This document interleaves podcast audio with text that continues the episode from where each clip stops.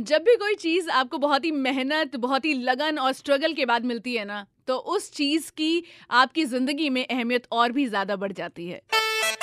Super hits 93.5 red FM पर morning number one with RJ Payal morning number one super hits 93.5 Red FM पर पायल के साथ morning number one show आप सुन रहे हैं। और वो कहते हैं ना कि अगर किसी भी तरह से आप स्ट्रगल कर रहे हैं तो आपको एक बार मदद के लिए सही इंसान मिलना चाहिए। और वो है सोनू सूद जो कि मेरे ख्याल से बहुत सारे ऐसे लोग हैं हमारे देश के जिनकी मदद कर चुके हैं। सचमुच में यार रियल हीरो वही हैं। सो कोनिका लायक, जो कि झारखंड की एक शूटर हैं, बहुत ही कमाल की होनहार टैलेंटेड लड़की हैं।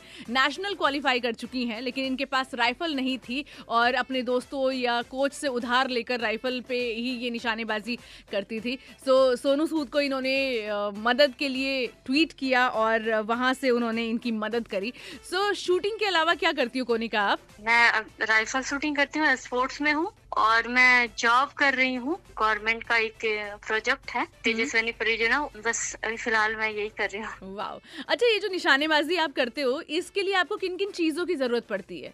एक रेंज चाहिए प्रॉपर हाँ। रेंज चाहिए राइफल चाहिए स्टैंड चाहिए किट चाहिए। जूता वगैरह ये सारे किट में रहते हैं। ओके सो सोनू सूद को ट्वीट करने का ख्याल कैसे आया आपको? आ, उनका ख्याल इसलिए आया था मेरे मन में क्योंकि मैं यहाँ के जितने गवर्नमेंट स्पोर्ट्स के खेल मंत्री जो यहाँ के हैं उनके पास गई थी सांसद के पास गई थी विधायक के पास गई थी। तो यहाँ से आ, कोई आ, मुझे सिर्फ़ आश्वासन ही मिला था अभी तक। स्पोर्ट्स के खिलाड़ी है उनको मैंने ट्वीट किया। फिर मैं देखी कि सोनू सर सबको हेल्प कर रहे हैं। तो मैं सोची कि सोनू सर को एक बार ट्वीट करके देखती हूँ। तो मैं जनवरी में सोनू सर को ट्वीट की थी। तो उनके बाद जनवरी ट्वीट करने के बाद मार्च में रिप्लाई आया सोनू सर का।